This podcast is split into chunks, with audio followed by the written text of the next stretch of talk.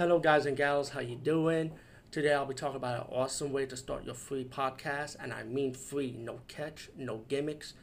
It's totally free, easy to edit, easy to record, and easy to promote and monetize your podcast. It's called Anchor.fm, and I highly recommend you, guys and gals, check it out and start your own podcast and let your voice be heard. And also, don't forget to listen to Wild Dork Podcast and tell them that I sent you and that you have it from me. So you get more people to join Anchor.fm.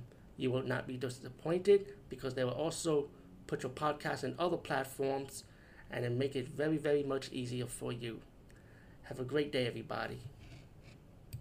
Hey guys and gals, how you doing? I was trying to review most of the spin-offs of the Amityville series that is not talked about a lot. Um, Evil Escape Amityville the Curse has been mentioned already. Um, I'm trying to get Amityville 1992 is about time. Um, I did review this. I did review. I did see it one time, but I did, I remember it pretty well though. So I might do a freestyle review on that one. But meanwhile, let's get to the next one after 92, which is Amityville: A New Generation. And the movie is about this photo- photographer. Um, he took a p- picture of this homeless guy, and some of this homeless guy gave him this creepy mirror.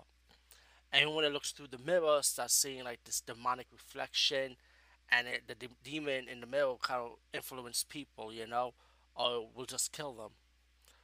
Um, meanwhile, once a few people die because of the mirror, the mirror goes back to the to the owner that the homeless guy gave it to, and the mirror has an effect on him.